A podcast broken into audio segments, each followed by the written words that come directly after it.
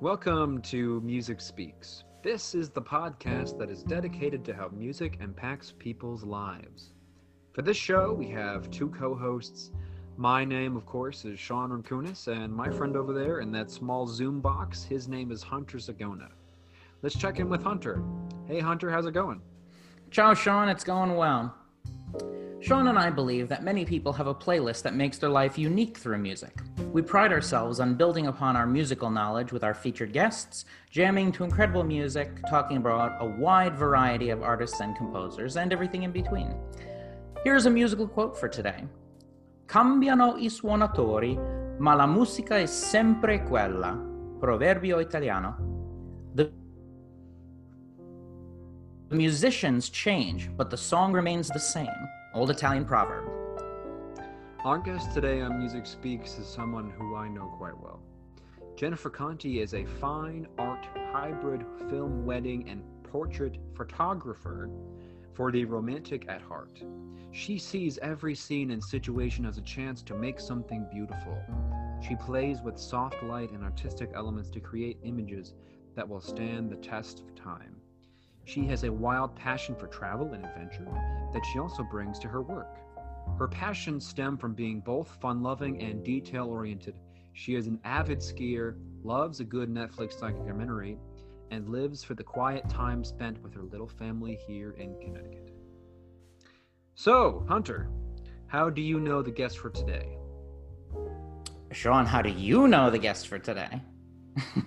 uh, no, we both do. We both do. Um, I need to ask you, Hunter. I know who I know who she is, but for our listeners, who is Jennifer Conti?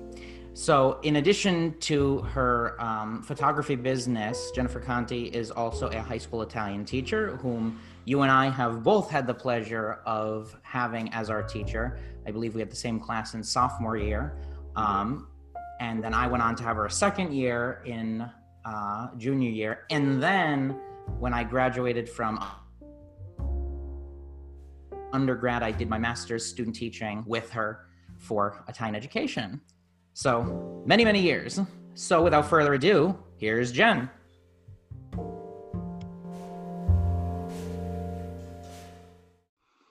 All right. Hello, Jen. It is so weird saying that. I was just gonna say. I worked with you for I know. year and I still couldn't say it. I hope that's okay. Miss, I'll call you Mr. Rimkunis then. How's Okay, that? th- that is. That is Reverse roles. let's try it tonight. Let's see how it works. I love it. Absolutely. Um. So here we go. Let's get let's get right into it. Um. So you've had me and you've had Hunter. Yes, yes. Out of the two of us, who do you prefer the most? Oh. No, I'm kidding. Uh, um. No, I'm kidding. I'm What kidding. was I'm question two? Have favorites. I don't No, I'm kidding. I'm kidding. No. I like to I like to use that as a as a as a leaping point because something that I I know that we or maybe something I've always heard you say is that teachers always learn from their students. Oh, yes. So what have you learned from your students? I've learned so many things over the years about my students. Um, probably to, no, remember to be patient.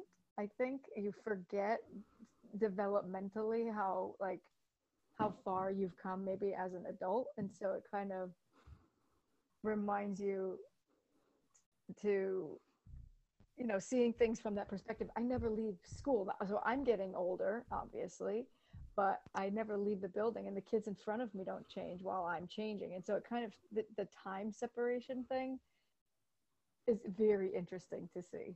Yeah. Mhm. But I would say patience, uh, patience uh, is probably the biggest thing that my, my students teach me. And I want to mention I actually didn't know this until I read your bio that you do wedding photography and film. This is Which I- too. I had no idea of that. This- And maybe I remembered that and then maybe it just left my mind because I remember you when did you start that? Yeah, I don't share too much with my students about my personal life. I try to keep some of that at bay, you know. Which is Um, normal. I, I get that. Yeah, which is a good like boundaries. Boundaries are really big big to me. So I give, you know, my students what I need to give them and, you know, kind of some things I kept to myself. But photography has always been a passion of mine, always. Ever since I was a kid, I took photography classes in the fifth grade was the earliest that I took a photography course.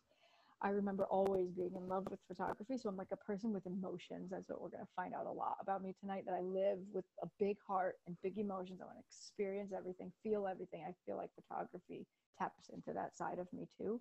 But it was never the safe thing to do. It was always something that I didn't know if I was quite good at because I don't consider myself an artist per se. I really just enjoy the message that gets sent through photography. Um, and so I always kind of put it to the side and said, no, that's I'm not good enough, or oh, that's that's not really for me as much as I love it. And teaching was a safe thing. It was something I was knew I was good at. Knew if I followed a prescriptive, you know, plan that I could follow through. And these are the classes you need to take. And so I'm a very concrete, sequential person. It's like, okay, that that's that's what I can do. So that path just kind of opened itself more to me than photography did. But photography was always nagging at me, always. And so about a year and a half, two years ago, some things just kind of lined up in my life uh, that the door opened and I I, I peeked in. I'm waiting to open it fully and see where, where it takes me. Yeah. So it's always been something I've loved, always been something I've practiced. I've had right. a camera since I could remember.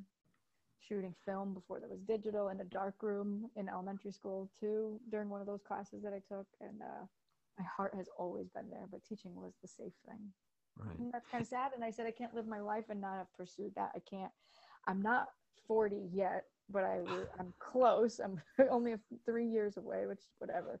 But I remember reading somewhere that 40 was middle age, and I said, I can't be halfway through my life and not have done the thing that I said I was going to do. I told myself I was going to do this when I got married 10 years ago, when I had seen what wedding photography had become and how documentary it had become and how emo- emotional it had become and I said, I'm gonna do, I'm gonna do that, and then I never did it. I was too scared. And you think you always have more time, you know, um, but then you get to a point where you're you're you're looking at halfway through, and I can't I can't die and know that I didn't do that. That will be a regret, and so I couldn't have done that. So I started my business. Yeah.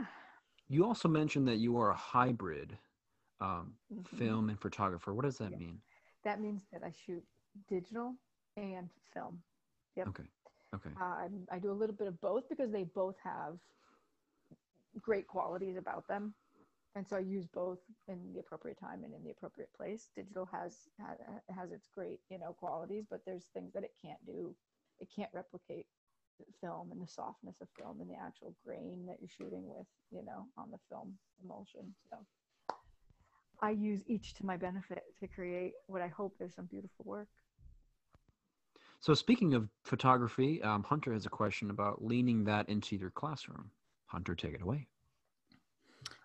Yeah. So, um, I, I was not not there at the beginning of it, but I was there when you were starting to sort of build the business and you know getting your start. And uh, my my student teaching just sort of fortuitously lined up with that.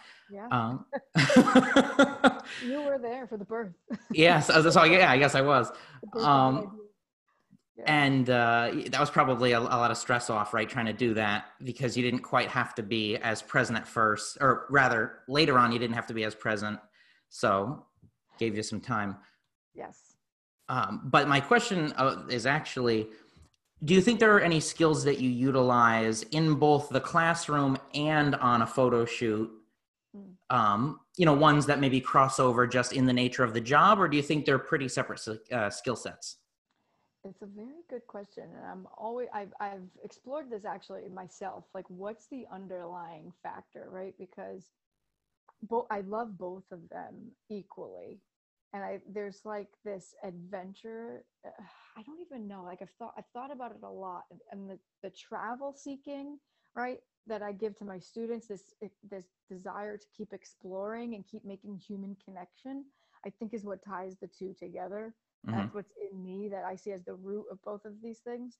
And I try to give that to my students. I try to convey that through my photography too, is that we're all here to be valued, loved, and respected. And we can do that by learning about other cultures, and we can do that through portraying our emotions in our photography and capturing moments for people, you know, to see those connections, you know, like the making the intangible tangible. I see as my job as a photographer, and then showing my students how to connect with other people I think that's the underlying factor because I've thought about this before. I think it's all about human connection in both of them, especially teaching a language. So maybe not teaching per se, but maybe the the culture side of the job that I do. But teaching does that too. I, like our job isn't a normal job as teachers. hmm You know, you can't think of like product and output and all the other things that you see in other professions where you lose your job if you're not performing at a certain level and you're not meeting quotas. Like our job just isn't like that. We we're raising humans. We're you know shaping them and guiding them into you know pe- the people that we want them to be and the people that they know they can be too so i guess both yeah i guess both sides of it too Yeah, and it, fortuitously, you also mentioned you mentioned value and, and you know showing that too, and that actually is a perfect segue into Sean's next question, with has which has to deal with that very uh, ideal. yeah Sure. So my next question is actually um, about a memory that I had um, in high school, which which again feels like I don't know, Oh. so long ago. another life. Um, yeah We had class together nine years ago. it's unbelievable. That's what I yeah I counted. oh, you know, I was gonna I was gonna tell you this. We um, it's Pretty, I've had you. I had you for my freshman year and my sophomore year.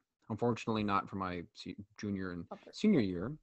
But so a memory that I have from high school is that um, you bringing uh, my classmates and yourself to the auditorium to hear me and a bunch of other brass players play Christmas music.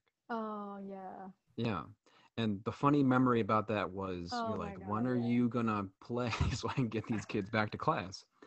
And the the aspect of that early as an Oh, early musician looking back at that now because right now i'm i'm like on my first year of my dma so thinking about that now like is such a like a big step as a young musician mhm. um now looking back at your own career as teacher did you ever have a moment where you had that sort of sense of validation earlier Ah. early on in your career it was i mean the first memory that comes to my mind where i knew like i don't know if this maybe answers your question but my mind goes right to this moment as a teacher when i took my students to italy first in 2000 and maybe it was only two or three years into my teaching i want to say because i started in 2008 or 9 and we took the kids in 2013 we've been planning for a couple of years already and taking my students to italy and seeing myself in their shoes maybe 10 years before that or however whatever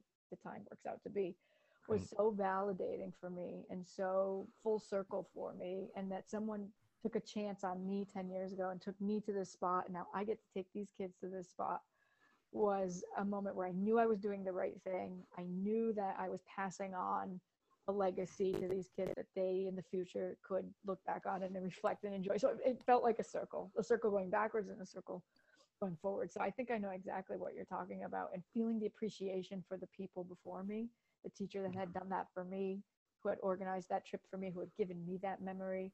And at 16, you don't know what you're experiencing mm-hmm. until, you know, you become a parent, as they say, or you become a teacher, like you say, and to see all, all of the energy and love that goes into something that someone does for you like that.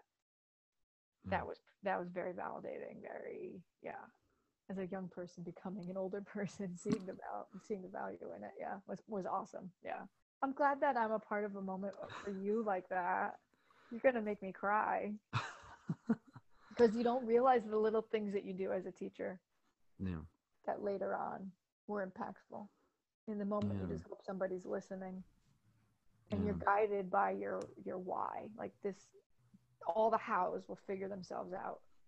Here's my why and i'm going to keep working towards that you know? I want my kids to respect each other to learn how to treat each other you know i'll figure all of these hows how it that day was let's go down and, and watch sean perform because we need him to know we support him you know those kind of like little decisions just because you're on a you're on a track Sometimes it's a racetrack. and sometimes it's a racetrack that's true I was gonna that's mention. beautiful, I, Sean. I was gonna. Yeah, I was gonna mention to you. Um, this time, ten years ago, Mm. um, my first period class was with you. A period one. Period one. Period, period one. Like, this that I remember that year, and I remember it being frustrating for me. That was a very big class, and I hmm. remember coming in with stuff, and I believe it was in Mrs. Cologne's room. I remember it just being very hectic in the morning, and so It was in that I've side hallway too, right? I've learned Yeah, that's where much the rooms are. about Right. myself since then, and now I tell my my my hard and fast rules with my students now are like when Miss New York com- comes in in the morning, I need ten minutes until anybody can talk to me. Put my things down. I've got to get myself centered, and then I can address you know the needs of the class. I've learned a lot about my boundaries over the years as a teacher. I was a young teacher when I had you guys. Yeah, you were. A lot of Yeah. lessons along the way. Um, Mm. period Thank God we had first period off. it's difficult for me. So yes, that was yeah, exactly. So that was a blessing. I've only had that one year, but ever since then, I know that your class has made that a priority for me. Just period An one. interesting Give concept. space. Give me some space. um, Hunter, take it away. Back I know off, you want to talk about. I know you want to talk about some teaching stuff, so I will give you the floor. Yeah, no, just something that, you know, before, because you mentioned about how when you're kids, um, you know, when you're 16, 17, you know, really you're thinking about going to college, you don't really know what you're going for. Um, did you have any interest, you know, and then later you figure out sort of where you where you belong, but hmm. before you knew you wanted to go for teaching Italian, you know, maybe when you were still in high school, was there anything you thought maybe I, I could do that? I missed part of the question because I think it cut out. I think Oh. you asked me, was there anything else that I thought that I could do? Yes, that's exactly. No. No. I am very black and white. I was Mhm. in my high school classroom and I watched my teacher teach Italian and I was like, I'm gonna do that. I can do that. I'm gonna do that. That's what I want to do. And that Mhm. was it. That's it. That's it. I don't stop. I get on something. I'm a taskmaster and I get it done. And then when I Mhm. signed my contract, I broke down and started crying when Oh. Trump gave me the contract because it felt like all that weight was like, okay, it's over. I can breathe. You know, my determination and my, you know, don't know what the word is, resi- like dedication to this goal. you know, Fortitude. had fortitude had finally been been realized, and you know, I had some personal struggles along the way too, and all of that kind of just, I exhaled Mhm. and really and it released, and then I felt like I finally had the time to explore other parts of me. Mhm. I get very one track. I'm just that's just who I am, black and white. Stay the course, finish the task. Mhm. So there was never anything once once I set my mind to it. No, no, I'm a taskmaster. No. All right, I was just curious. I I mean I dreamed as I was traveling that I would be a, a tour guide in Italy. I remember mm-hmm. that popping up like, oh, I'd love to do that one day. And as I got married, oh, I'd love to do that one day. And I think these are all things you save for retirement. Most people retire. You're right. all the things you dreamed about doing. Um, but I can't let that happen with photography. I'll be too old. Nobody's gonna Right. hire a 65 year old wedding well, you're a long way off from that, luckily. Oh, yeah, right. But there are some names you got to make your name first because there are some 50 somethings out there doing very, very Mhm. well. But they've been doing it for a decade at least now. So I there's hope Right. for me. If I can establish my business now, I'll be fine when I'm 50. Exactly. That's Um, goal. and then that's uh, then a good because you are you mentioned it you know you you get older you know you're in a career you get married you have now you have a kid and how has you know i knew you sean and i knew you pre-motherhood Mhm. and then you and i worked together post-birthing yes. so you know i've seen you in both environments how do you think being a mother has affected both of your career paths Oh my god i mean i realize that's a very broad open-ended question That's a big question. Yeah. Um, I don't have the time that other people have. So, Mhm. or or people who choose not to have children have, or who people who don't have children have, I guess. Especially because she's so young, right? There's this Yeah. time frame where they need you, and rightfully so. You know, I'm her mother. Um, so I feel the time that I do have is maximized. I can lesson plan the crap out of a lesson in 15 minutes. I had 10 Mhm. minutes this morning to come up with like a pre-write worksheet. And I thought of not necessarily you, but maybe my my younger self or kids who are still in college and doing the student teaching. And I'm like, I'm thinking about, wow, this is pretty impressive in 10 minutes i can come up with a pretty well designed with backward design thinking and stru- scaffold and structure oh, blah blah blah all these things that just come automatic for me now that someone else, i remember in college this would probably be like hours worth of work and a week long of processing and analyzing and looking at it with my professor and planning you know um, I'm able to do things so quickly, and because I'm a mom, my time with my daughter matters so much. From from when I get home till eight o'clock, eight thirty at night, it's mom, Right. mom on, and then when she goes to bed, I've got two hours. Like, what am I gonna get done? and then, like- and then crash. Oh, crash and burn. Absolutely. So it makes me more productive. It makes me more excited about the work that I have to do because I almost like look forward to it. Like, okay, what's my eight to 10 going to look like tonight? What am I going to get done? And I pick the things that I really want to work on and things that would waste my time or bring me down. I don't really have the time to do. So, you know, I don't, do, I I don't end up doing those things. I don't know. It's just uh, being a mom makes you more productive. yeah. um, and it puts things in perspective. Like things don't matter, you know. hmm My daughter and raising her and passing on my legacy and giving her what I've got and and making shaping this human being, you know, and watching her develop and molding her. That's my life's work. Like that is my life.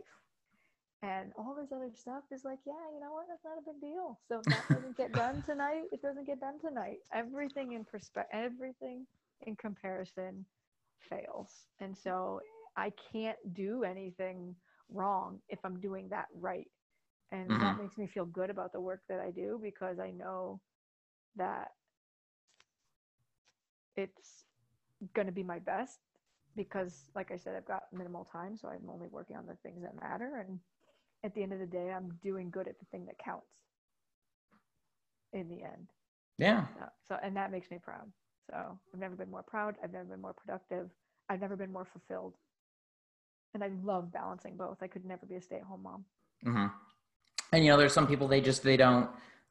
I mean, if, if, you know, they have other priorities, or you know, they don't have that same sentiment. And you know, I suppose to each their own. But Sure. um, you know, it's nice you found that balance. Pardon.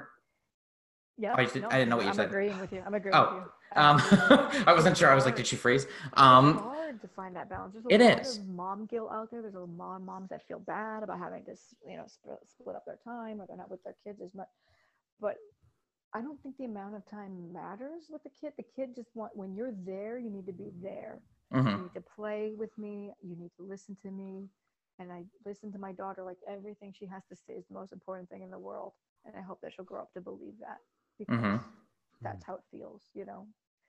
Um, so yeah, I, I I understand where parents are coming from, but I believe it's possible to do these two things. We teach this lesson in Italian. Actually, we're in this chapter right now. you weren't. What the the family? The, yeah, that you I don't, you weren't. Yeah, you were there when we taught it in the beginning of the year for observation. But we're doing it with my class right now. Is can you have? Can you do both? Can you have it all? You know. And hopefully they believe by the end of it. The answer is yes. And the answer is yes. Yeah. You just have to you have to have your house in order, let's say. You've got to be centered, you've got to be strong. And that required a lot of work before I had my daughter. hmm You know, self awareness and self development. And I owe that to a lot of people in my life who helped me along my path of kind of self discovery and self healing. We've all got stuff in our past that needs treating, you know, the little kid in us that didn't have a say in some of the things that happened to us. Um, just getting yourself in a good place. So you've got lots to give when it's Mhm. time. Yeah, that's really important. Right. Yeah, that makes sense. Yeah, it is, and hopefully, if everyone, if you can get that in order, then you know you're you're in pretty good shape to move forward, and that's Right. sort of all we can do is just move forward. Move forward. And on that note, speaking of moving forward, we are going to take a quick break in which uh, our listeners will hear from Democracy Works, which will remind everyone to go vote. Um, because I, you know, uh, me personally, I don't care what you, who or what you vote for, but you have to vote. Um, and then a quick reminder that uh, this is usually Sean's job. We are on on Twitter, Instagram, and Facebook. And on Twitter, we are at Music Speaks underscore pod. On Instagram, we are Music Speaks underscore podcast. And on Facebook, we are Music Speaks podcast. So stay with us and we will be right back.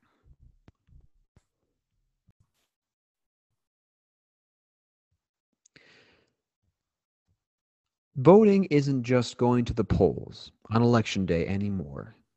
Options like early voting, mail in voting, and ballot drop boxes are available to more voters and are growing in popularity. How to Vote, a tool created by Democracy Works, breaks down the options your state offers for casting a ballot, empowering you to decide when and where to vote. Democracy works best when we all vote, but misinformation and confusion about election procedures have resulted in low voter turnout. How to Vote, a tool created by Democracy Works, takes the guesswork out of the voting process. How to Vote is easy to use and helps folks from all over the country overcome many of the process barriers to voting. Democracy Works is committed to helping you vote no matter what. Their tool, How to Vote, does just that. Example of action voters can take using the How to Vote tool are sign up for election reminders, see what's on your ballot, get step by step assistance requesting your mail ballot, explore your options for returning your voted mail ballot, check your voter registration status, find your polling site, and make sure you have the appropriate ID. So decide when and where you'll vote this year at howto.vote. Right, here we go. Jen, something I know about you is that you love Coldplay. I love Coldplay. Coldplay is like the soundtrack of my life. If there's going to be a soundtrack to my life, yeah, it better be Coldplay. Whoever does my bi- uh, biography. and I have to mention the when you gave me your list, Mm. the the song that I thought was written was called "The Scientist Yellow in My Place," and so I looked for that song, and that song did not exist. But I did find "The Scientist Yellow" and "In My Place." So, So those were the songs that I was going to look for. So, so You told me ten, and that's just not going to work. So I squeezed No, three no. in on one line. Yeah. no, it's a okay. So the first song I want to talk about is "The Scientist." Um, let's really get into it right away. Um, the song has a very nice groove. I it has a very anthem-like sound to it. Um, what do you take away from this song? This is a perfect way to explain Coldplay in general. It's very anthem-like. When you're at one of their concerts, you feel like a member of like the uh, the uh, I don't know the groupies, I guess. and you sing along to everything as this is big collective, you know, unit that we are, just like pledging our to, to Coldplay. So it's like the perfect the perfect way to describe his music, their music. Um, what do I take away from that song? The Scientist, yeah. everything about the I can't there's there's so many songs on this list that are definitive of my life. So the scientist for me is a moment in my life when everything was falling apart and I just I collapsed on the floor actually. The song like reminds me of um, when my husband left for boot camp actually my current husband and I was listening to a lot of Coldplay at the end of high school the album uh, um, um, Parachutes came out when I in '99 or 2000, 2001, whatever, right around when I was graduating. So Mhm. It's high school time and it's my you know young adult time, and my husband. You know, there's so many things that are going on, and my husband leaves for boot camp. He decides, you know, well, he doesn't just decide, but he leaves for boot camp. And he drops me off, and for whatever reason, cold. I put Coldplay on, and the science and the scientist was the song that came on, and I just, it just like it just fell to I fell to the floor that night when he left me. You know, he was my world, he's my everything. Leaving me. And when you're like 19, like it's so dramatic. 13 weeks is like, you know, forever. Um, and it just feels like really powerful and uh, overwhelming and big. And that song forever to me is going is going to define that part of my life where I'm like lost, where I'm just lost. Yeah. Right. Let's move on to your next song, and the next song is Yellow. I was sort of surprised with this song too because of the de- like the depiction, and again, as as as as our listeners can't see, you can see our Italian teacher following along to how she feels about Coldplay right here. Um, let's let's talk about we it. a need little Some serious What- dance moves. We need to listen to the songs while we talk about them. so they're playing in my head. That's good. I'm glad because we would get sued by uh, uh, Mr. Coldplay and Mrs. Coldplay. Yeah. Um, really, pretty, I wrote down really pretty. Um, What does the color yellow mean in the song? I have no idea. and I it think is I- yellow. I think I've researched it before and I can't remember what it said, but I don't think it was anything concrete enough to stick. I have no idea. But it's a dedication and it's it's beautiful. To me it's a dedication to someone that you love so much, you know? Like look at the stars, look how they shine for you, you know? Like I Mm. just I give it all to you, you know? Mm, And so that this for me is high school graduation. And my boyfriend in high school, who's not my husband right now, who would pick me up in his car and like we'd sneak out because I wasn't allowed to see him. Long story. And these were some of the songs that we would play in his car. And so when we graduated, I gave him actually the whole album as a graduation gift.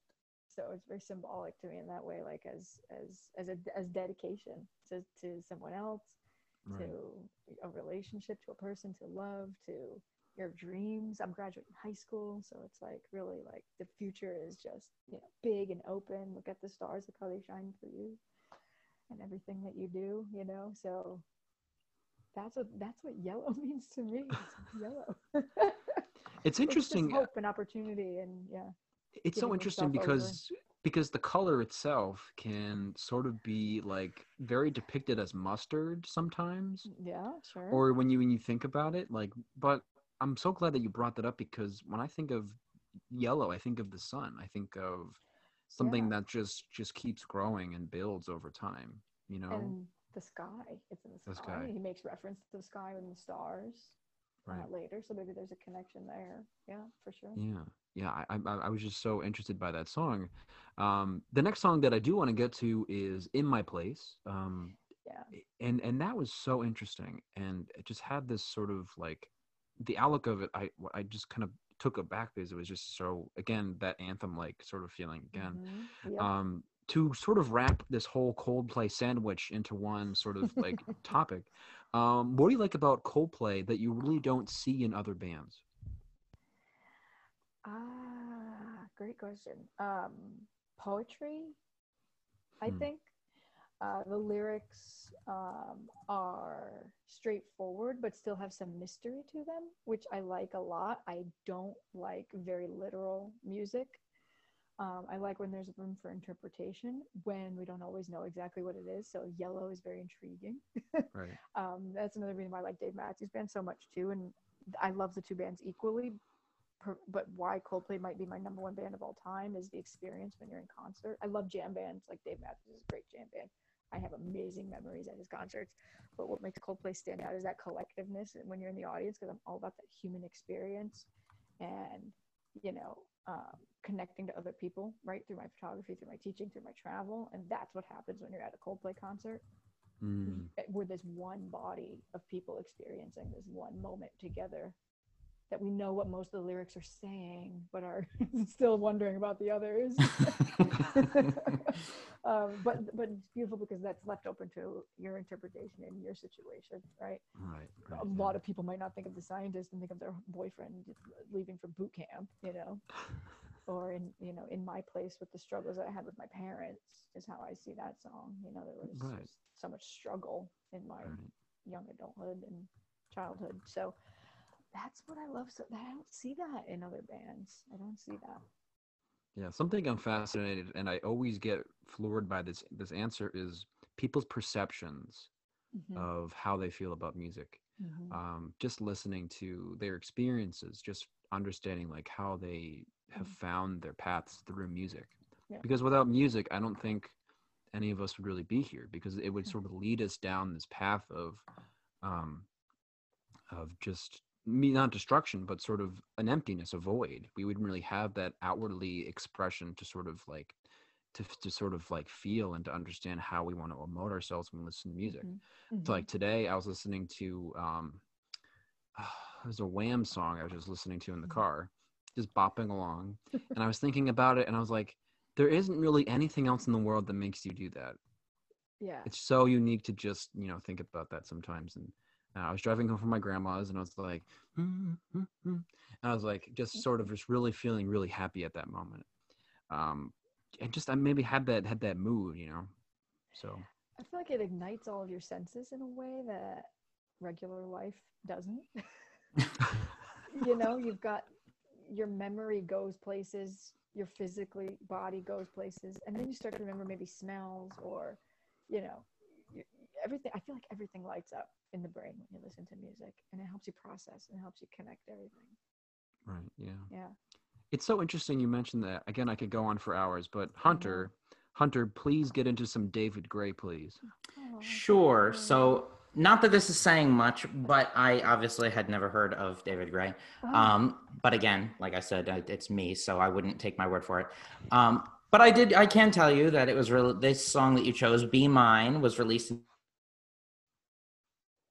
2003 as part of the album "A New Day at Midnight." I don't know if that's when you heard it, but the song was surprisingly pleasant to me. You know, it's very uh, has a relaxing feel to it, despite the heavy drum backbeat. What's your connection to the song? it's my wedding song. Oh, there you go. Perfect. So I had to put it on the list. I didn't want anything trendy. I didn't want to look back at my wedding and like ew at the song. I didn't want it to be a pop hit on the radio, like the Ed Sheeran perfect. Like so many girls are gonna regret that. Mhm. sorry, sorry. I don't know. That's just me. I wanted something a little bit more meaningful and um, but something that people would still like enjoy when they heard it. I didn't want it to be too weird that people were weirded out at the wedding, you know. they were like, "What is this?" There's some pictures of us dancing at our first dance. You can see some people in the background hugging uh, and holding on to their significant others and like looking really sweetly at us. So I was like, all right, I think the song worked. Um, so it's be mine. It's be my husband. It's be my life. It's be my future. Yeah. Um, it has a lot of personal meaning in there too. This song's David Gray's a little bit more literal. He's more of a storyteller, I would say Mhm. uh, with his lyrics. Um, uh, but so so there's a lot of literal references in there to like what we've had to overcome to be together.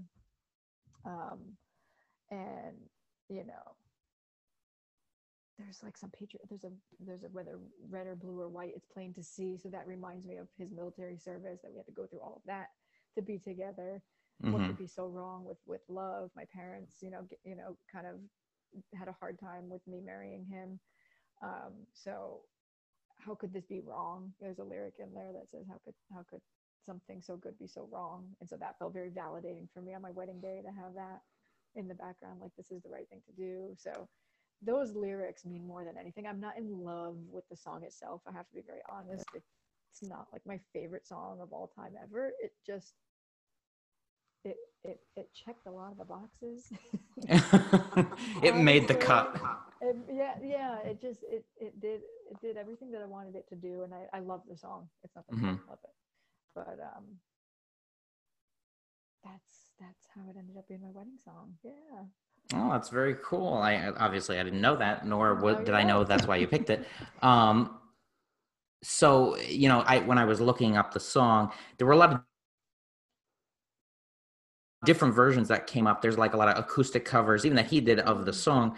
Uh, when you had it at your wedding, is it the the quote unquote official version, or do you prefer the acoustic? Yep. I, we we did the official one. Yeah. Okay, you did. Okay, just because yeah. that one combined a lot of the um, like the electronic elements that were probably Yeah. still popular at the time. hmm So, I mean, I don't know when you got married. I mean, it had to be just before I had you. We got married in 2009, so the song was a little bit older by then, but not that old. But it was Okay, so I had you in 2011. So yeah, not that far off. I got married in 2010. I'm sorry. Oh, so literally a year before. I do it all the time. We were married July 9th, 2010. So the nine always sticks out for some reason. But I always tell myself it's easy to remember when I got married because I got married on the start of 2010, the, and the decade. The decade, yeah. Oh, that's when it's 10 convenient. years because we just celebrated 10 years in 2020. Yeah. Oh, that's oh wow, Well, yeah. music is powerful, man. I listened to my wedding soundtrack for years after the wedding to Yeah. relive it because I was afraid I was going to forget it. and I didn't want to forget Yeah. it. So these songs transport me there. And it's a beautiful thing. Are any of the other songs that you used on this list, or No, I only had 10, so I could only put, but I could put plenty Yeah. more. oh, I know. We had one. We had one guest who was he was like, I've narrowed it down to a hundred. I was like, you're gonna have to go a little bit farther than that. Oh, he was like, "Oh, I know, I know," and he didn't have them until like a day and a half before, and he we had he had known like for weeks that he was gonna do this. I was like, Um, okay. I, I gave you guys two days. I'm like, oh god. I know. I know. Oh, I wish I could but you did it. time to listen to them. But I did do it, and it was partially done before I left. But then I left, and then it wasn't. I was like, I got to send this, and I did change one song out. Did you? But anyway, Yeah, so it's, you know, it's the way it goes. Um, uh, and now, speaking of other songs on your list, one of the songs you mentioned that, uh, well, not one of the songs, one of the artists you mentioned previously, Sean would like to talk about. And that is the Dave Matthews Band. The Song in question is Two Step. Yeah, Uh, a, a two step is a kind of a dance, and it's really interesting that that is mentioned that way. Um, do you think he incorporates any sort of like elements of dance within his music? Well, he dances really funny. If you've ever seen him on stage, he twists his ankles and just kind of like scoots around in one spot and like lifts his leg. You can't see what I'm doing, but he like he dances very erratically and very jerky. I think the two step, so he has a lot of references to like people lining up and doing what they're supposed to do. And in this song, he references Noah's Ark. We line up two by two and we just do what we've got to do, you know?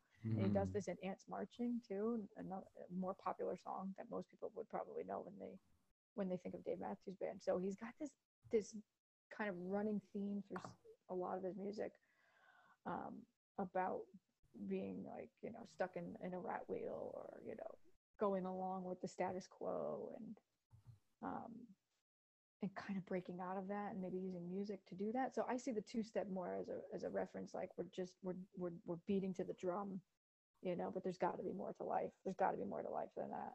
Right. And this is a dark song for him, I thought. It's a little. The, it starts definitely like a little. Uh, I can't think of the word. Edgy. Yeah, it's it's dark. I, I can't think of the right word right now. Ominous. That's the word. Very ominous in the beginning, and then it breaks free, and we're celebrating life so, because it's short and it's sweet, and it's this is so, so. I- So I think that reference is maybe directly in this song, starting kind of ominous, right? Going with the going with the way they want us to live, right? I don't know. Uh, uh, I've never been scared by a Dave Matthews Band But- song before. do, do, do, do, do, do. It's kind of scary. It's like you better wake up.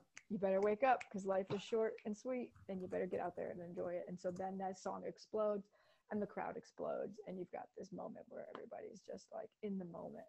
And I, for, I can't shake that. I can't shake that about music and enjoying it collectively. Some of the best moments in my life. I actually cried. I listened to every song on this list before I sent you the list and I started crying. This was the one song that made me cry. The Scientist always makes me cry because it just makes me I I, I fall to my knees when I listen to that song.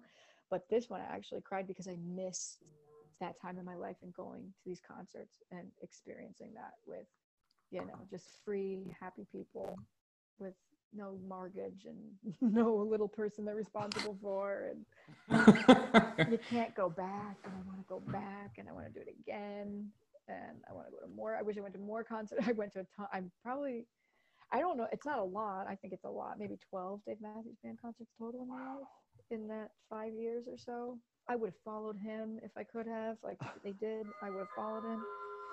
Um, so that moment where the song explodes just yeah it goes from ominous to great Right. and I, there's so many Dave Matthews songs I couldn't pick, but I picked that one because of that. So let's read some slam poetry. I like to talk about lyrics in that way.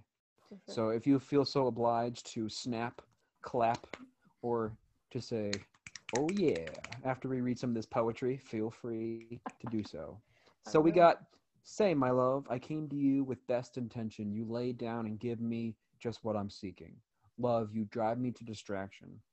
Hey, my love, do you believe me that we might last a thousand years or more if not for this? Our flesh and blood, it ties you and me right up. Tie me down. What does that mean to you? Oh Jesus! Put on your English cap. I wasn't ready for that. Um, I am going to um, get this in front of me. I need a second to process it. again. Sure. And as you do so, I will read again, just would you in, in that same gusto. Well, we can talk about the first part here as say he writes. love? I came to you best, and this is in the beginning. This is when Right. it's following the two step, so they're dancing. I don't know. Right. Go right, ahead, yeah. read it. Let's read it again. Say my Sure. Say, my love, I came to you with best intention. You lay down and give me just what I'm seeking. Love, you drive me to distraction. Hey, my love, do you believe me that we might last a thousand years or more if not for this? Our flesh and blood, it ties you and me Mm. right up, ties Yeah, yeah, yeah. me down. Oh yeah, yeah, yeah. We're stuck in our bodies, right? Are you asking me for Mhm. interpretation? Yes, Yeah, we're stuck in these bodies. We're stuck. We're stuck. It ties us down. right. We can't. We. I like the word love in this too, my love. that he Yeah. uses the word love twice. So he's Mhm. referencing a relationship that he has or has had. Absolutely, For sure. and he's thinking about it as sort of a way like he's thinking that this relationship that he has is really important and what you were saying this this moment now is really important to Sure, celebrate sure. the love that we have Yep. And we wish we could do it forever, but we can't. Right You know, it could last forever if our flesh and blood didn't didn't didn't give us away. Didn't right you know? Carp, carpe um, diem yeah and it's about sex. I mean, clearly, clearly, and that's one of the great things in life too. And a lot of Dave's songs are are are are, are sexually inspired, but it's in such a beautiful way that it never feels wrong or you know Mhm. dirty, you know, or inappropriate. It's in the best way of enjoying another person that you can Mhm. to this ultimate level and we could take it even further if we didn't if if, if we didn't have a finite you know limit to it Right. obviously Yeah. that's the opposite of finite but you know what i mean like can you Right. even imagine how, how like how crazy we could get with ourselves if we didn't have limits you know i don't know. And i think in some parallel universe mm, there is a way of thinking about that too. Mm, mhm. yeah but i this totally agree with you there. this is another like explosion for me you know? You, you you- you gave me just just what i'm seeking. You drive me to distraction and then imagine what it could be if if there weren't any limits you know? Right. That's yeah i wonder what love and music have in common hmm now there's a loaded question. I'm kidding. That's a too long of a before I get into this podcast. i don't think you podcast. could separate Um, I do want to get in. I do want to get into some Lumineers. Hunter, take it away. Oh, yes, uh, here I am. Um, rock baby Yes, so the next one is the Lumineers, which I have heard of. This one I this one I have heard of, although I I, again, I can't say I'm familiar with the song, but I do know it was on the 2016 album Cleopatra. yeah. um, And the message appears to be a- about escape and putting it all on the line, sort of caution to the wind vibe. Is that something that resonates with you, which you've sort of touched upon? God, yeah. Like I just want to be free. Like the adventure side. I'm a Sagittarius, so I want to explore. I want to be free. Um, yeah, I want to uh, like not know what's coming next, but it's all fake because I'm such a concrete person. I can't let go of control, so I live through these songs like let's run away. You know, and if you watch the video, they just they run away, and it's so beautiful. Like I love music because like people love books because you get to live another lifestyle. So Mm. all of these songs that you're going to see on this list like take me to another way of living that I just can't do because I'm too scared. Like I'd love to travel, but I could never live in another country for probably longer than 6 months because I need my like structure and my what I know and my safety, right? Um hmm I want to be this like this couple that just forgets their bank, like withdraws their bank account and just run, runs. Yeah, hmm there's something romantic about that. It's so enticing. It's so freeing. It's so It is a very specific image in the song, like you just said with the withdrawing and the the Yeah. running. We'll figure it out later. We'll sleep on the floor, and but you make the most beautiful memory that way. You know, Mm-hmm. just tell, yeah, let's just disappear. It certainly is. Uh, you know, I feel like a lot of people people they they have that desire but like you know like you said there there is something comforting about structure and about Mm. uh the the known which is very difficult to escape i mean it, it's not something anyone wants to get rid of willing well Sure. I, I suppose they would willingly but unwillingly they want to they want to keep you know what i mean Yeah, yeah, yeah. is there anything else about the about the song that, that you think uh, is powerful or speaks to you? I mean, the first thing that I thought of after the the thing about escape was that the name of the band is Lumineers, and Loom is like you know it, it's like light. Mm. So I don't know if there's any connection there. But anyway, what were you gonna say? No, I was just gonna say I love the part where he says, "Put on your dress, yes, wear something nice. They're gonna get married." You know, hmm decide on me, decide on us. I love that part. For those of you who couldn't see, which is all of you, she was sighing wistfully, looking at the phone. and the video is really. it is a nice song. It's not something I would have. Sorry. No, and the video is just beau- is beautiful too. It's well. It's a well. It's really well done, cinematically. I think. Is it? I only listened to the track. I, I didn't watch the video. So it becomes Uh, like a story even more. Yeah. Yeah. Yeah. Um, I fell in love with the Lumineers around when I had my daughter. So I don't know why. For it reminds me of car rides with my daughter. The Lumineers, all of this Ophelia and Cleopatra and um, nobody knows. That song is really important to me too. Um, so it's all it's it's it's like music is a soundtrack to your life, you know. So I think of that too. That's sort of the idea of this podcast. Yeah, dancing with my daughter to some of these songs when she was just a little baby, you know. mm-hmm. Um, it transports you back to that moment. Yeah, it has that has that power, the ability to do it. And, and you lock it away. So yeah. Yeah, and a lot of it centers around love, which coincidentally is the name of the next song. Or no, it's not. It's not the name of the next song, but it's the concept of the song that Sean wants to talk about. Yeah. Go ahead. Man, Sean. following up the king of transitions over here is always so hard. Um, let's talk about Lover. Let's talk about Taylor Swift. Yeah. Um, I, I, I just like how how sweet and slow this song is. It's beautiful. It just um do you connect closer to the song knowing that it's Taylor Swift or do you just like Yes. the song? That's a perfect. I was. Thank you. I was just exactly where I wanted to go. I want to be Taylor Swift. Like I, she's, well, she's a little bit younger than me, maybe six years younger than me. But I feel like I grew up with her because when I was in high school, she was playing music to high to, for high school. Like she was writing music and producing music for high schoolers. You know, with the teardrops on my guitar. So I watched her go, and I loved her then. I watched her go from country to what she is now, a pop culture icon, really. And so I feel like we grew up together in a way, you know, but not really. And I just, but because uh, in a way, um, but I love the person that she's become. I love how politically outspoken she is. I love how girl, you know, girl power she is. I love how, um, you know, um, gay rights she is. I just, I love everything that she stands for. And I love her music. I don't think she has a song that I don't like.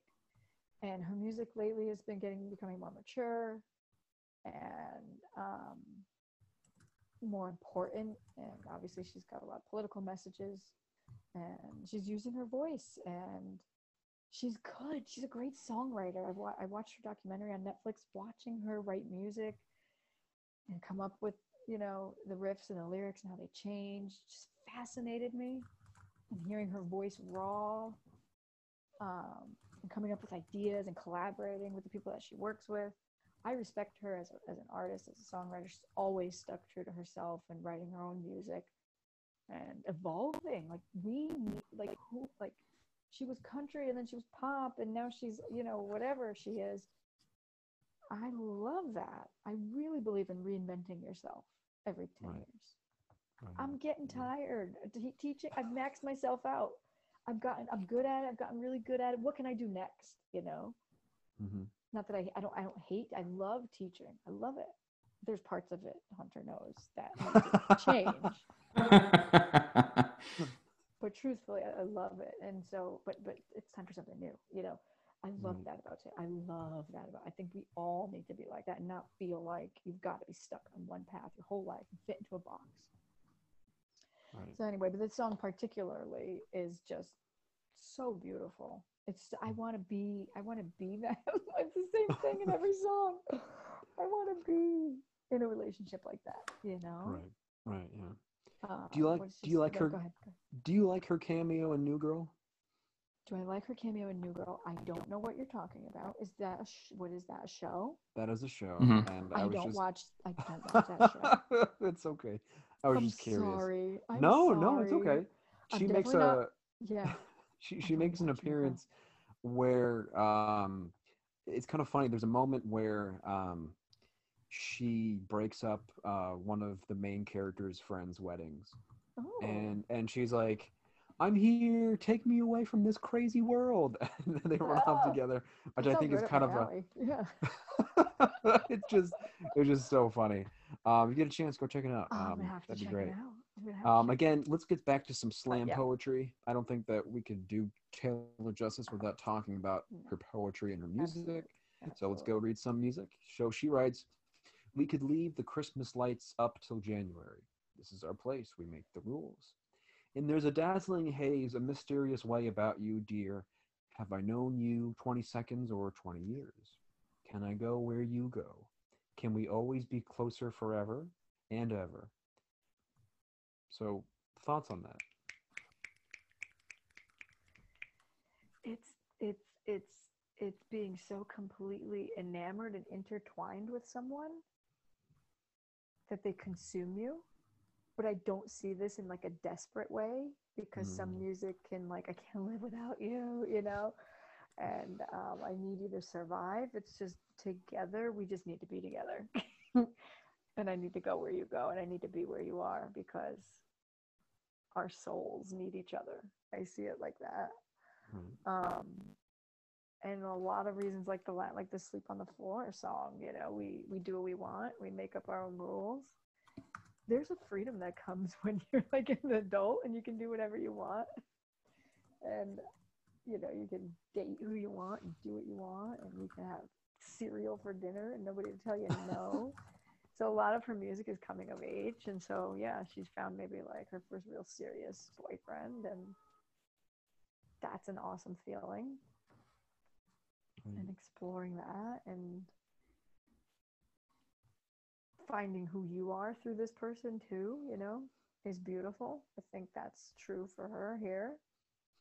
Um yeah i think all of those things And I think it's interesting to mention that she has had a very interesting span of career going into so many different genres of music, yeah for sure going from country to pop, Oh, and now moving into more of a um, ominous, um, dark sound. yeah and her new Which is interesting. fearless album is very indie too yeah Right. Yeah. and folky i would say folksy i don't know if that's the right word Right.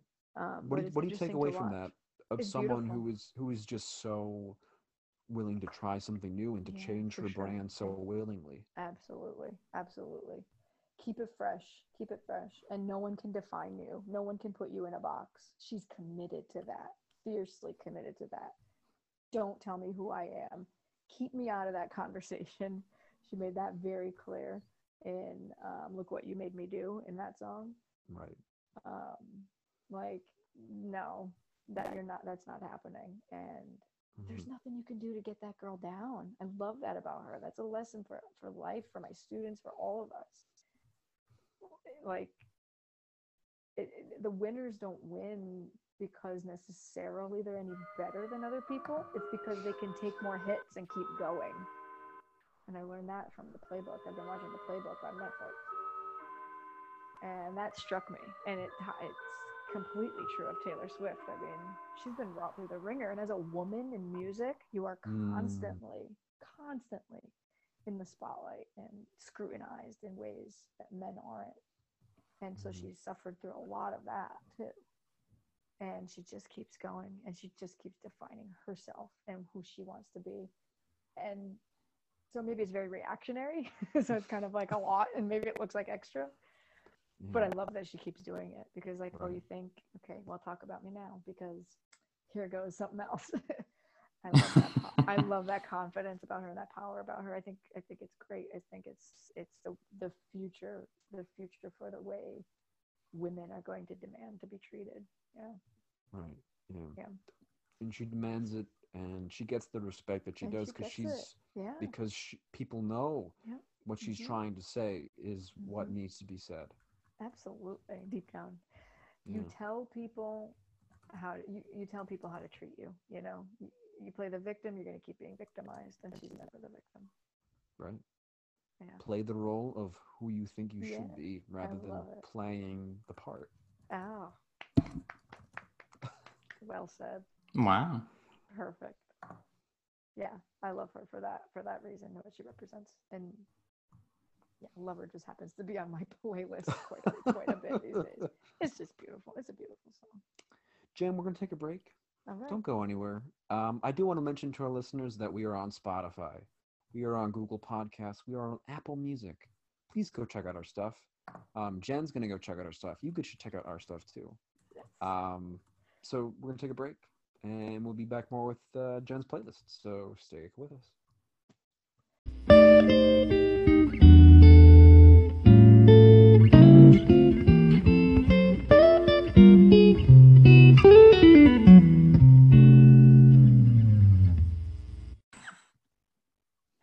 Okay, and we are back with the second half of the music, the music choices, the music stylings of Jennifer Conti, um, which it still kills me to say.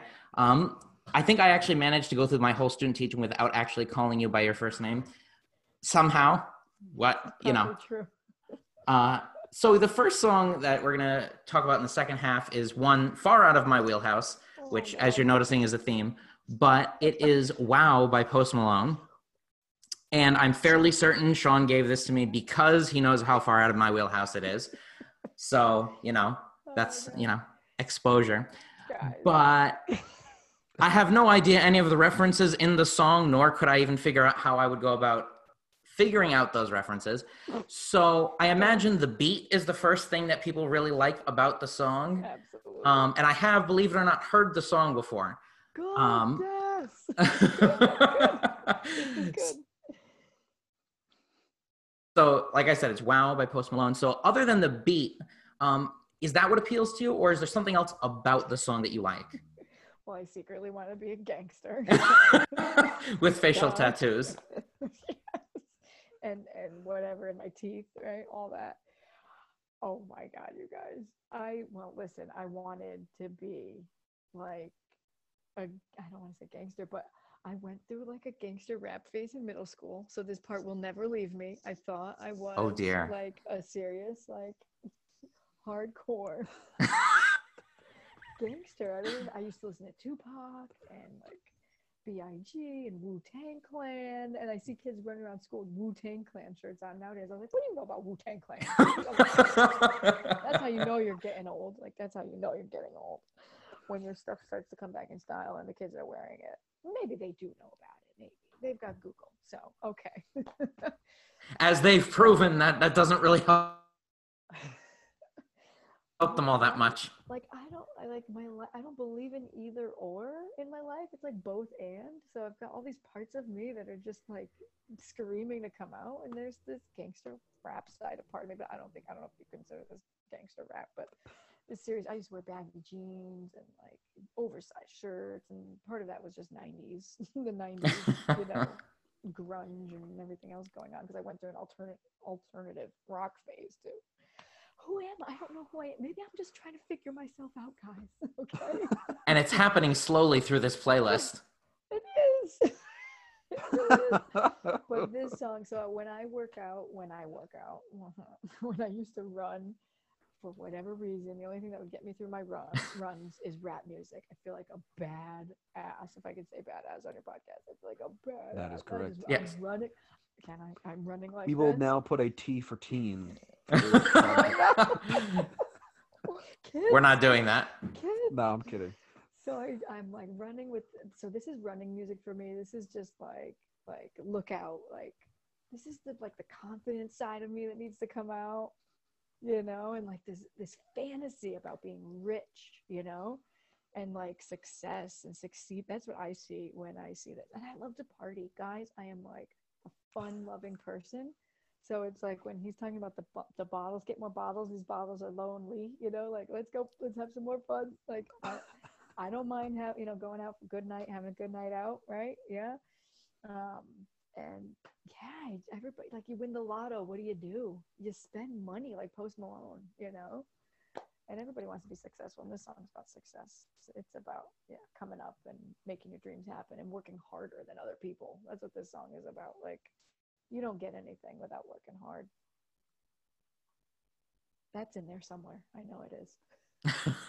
and if not, it is in your version of the song. But it is in my version of the song. And if it's not, it's in one of his other songs. so that being said, are you a Post Malone fan in general or I love all of his music. Do you? Yeah. yeah. I mean, I don't follow anybody like super duper closely because I don't like like I said, I don't have favorites. I don't like things that, you know, like like define me by this. This is all that I listen to. This is it. And I'm like obsessed with any one person. Um, so I don't know everything about him, but every song I've heard from him, I love. Yeah, Mhm. I love. I love them all. He does like the sunflower song that it's in like um the Spider-Man movie. Yeah, which is really fun and cool. Yeah, and, yay. and my daughter loves that song. So his music runs the gamut, and I think it, it it's just fun, and he doesn't take himself too seriously. But he's successful, and he worked really, really hard. I was saying to Sean, he was in because you said not taking himself too seriously. He's in that like uh, I think it's a beer commercial where the people are in his head and he's like, "Commence smile," and they're like, "Whoa, take it down." Yeah, yeah, yeah, yeah. So this song just gets me going. This song gets turned up in the car, mm-hmm. and I'm just like, look out, everybody. Yeah, yeah, yeah. yeah. yeah. I just love it. I love it. I like people thinking I'm cool, you know? I'm right, in my- driving down, blasting my- this music. I'm in my Jeep, uh, yeah, blasting this music. Like, I love when people be like, what is that girl on? And it'll be like six, seven in the morning. I'm driving to work, you know, I go to work early. Mm-hmm. It's like, let's go, everybody. Let's have a good day.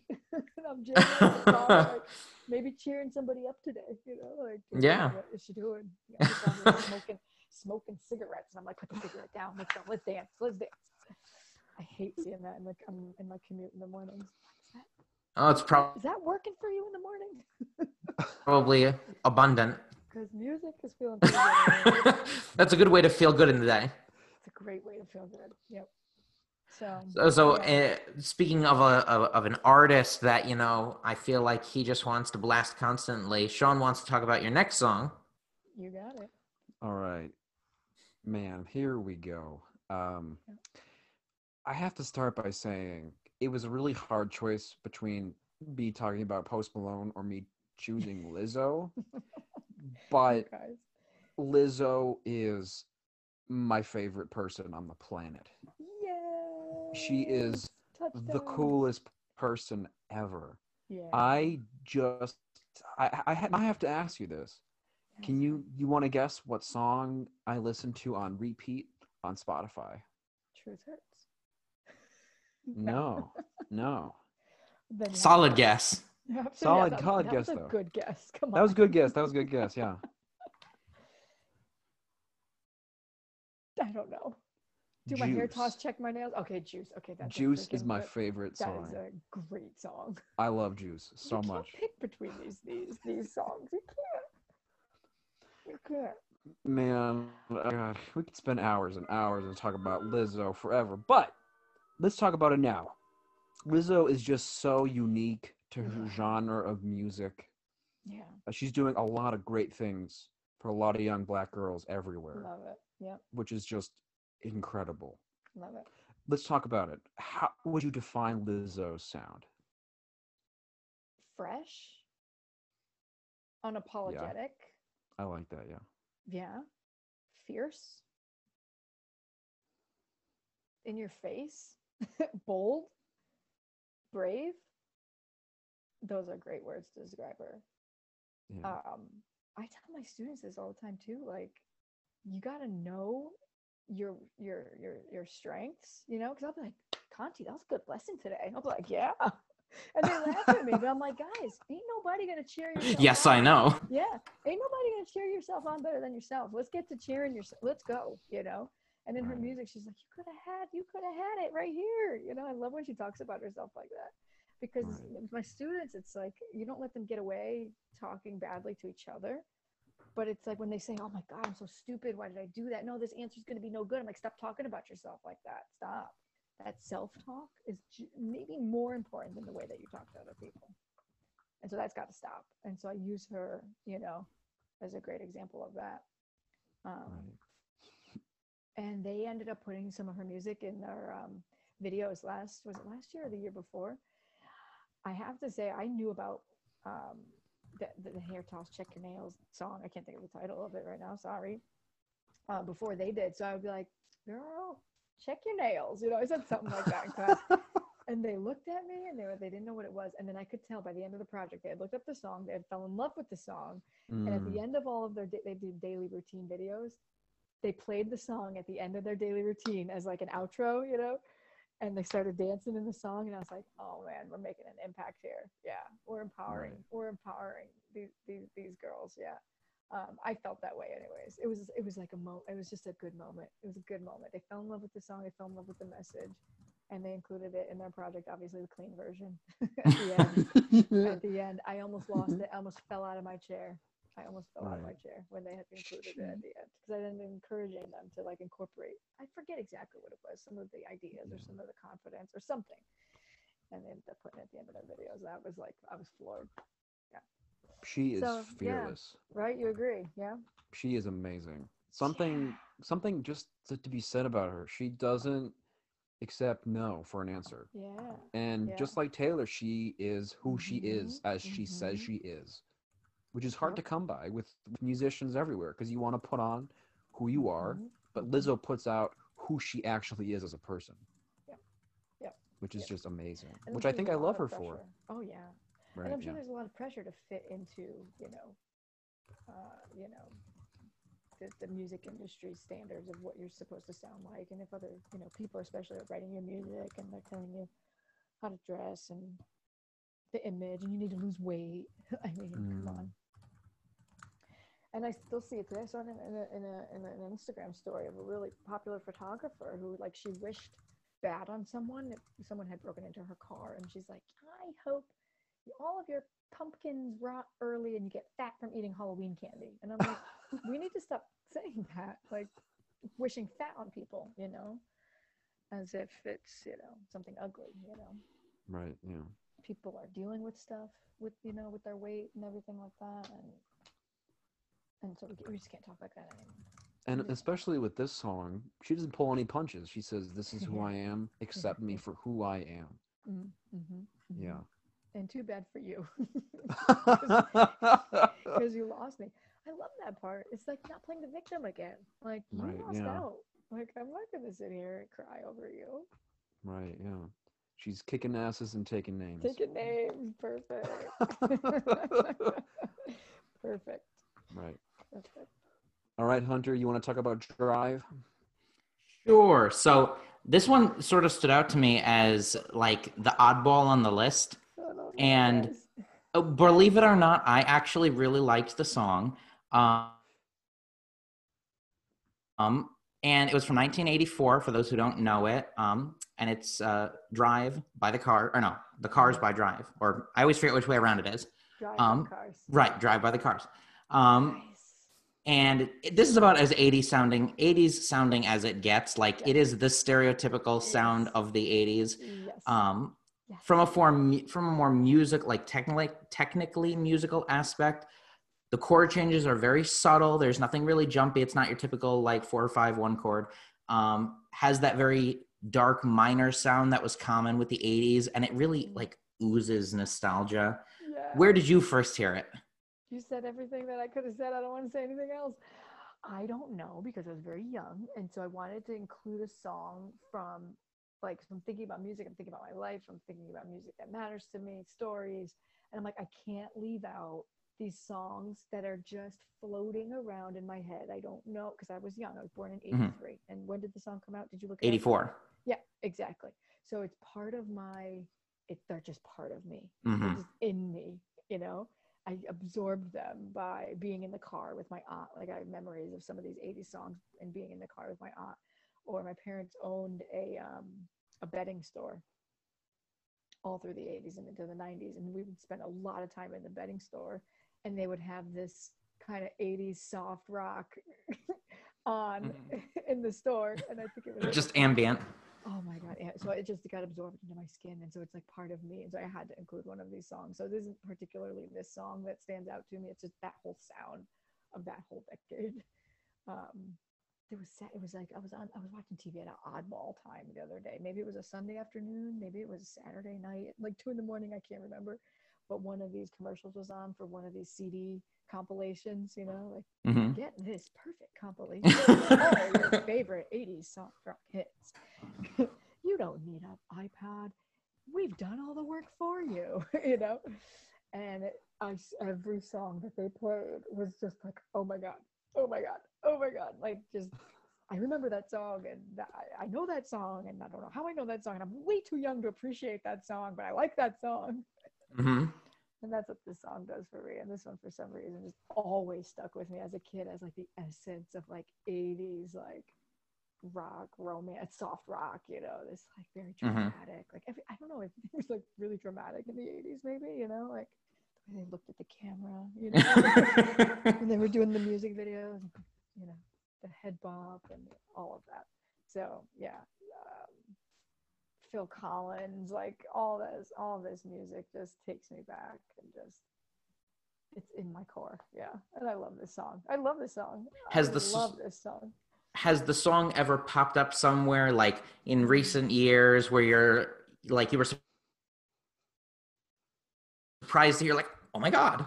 Not in particular that I think No. of. This music just always is. It's just, It's just always there, playing on repeat in your head. Yeah, in my head, and yeah, I can't I can't remember this. specific time recently where where it popped up, but it'll be in a movie or it'll be you know in a commercial. Who knows? Yeah.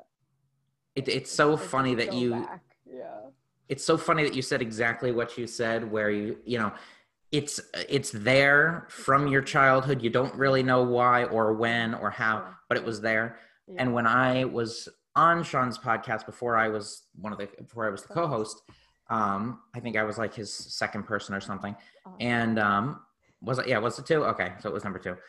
And i remember one of the songs that i picked was hello dolly which is obviously you know it came out in the it came out in the 60s long before long before my time. So it was not even like a song coming out in my childhood but it was a song that was in my household right. um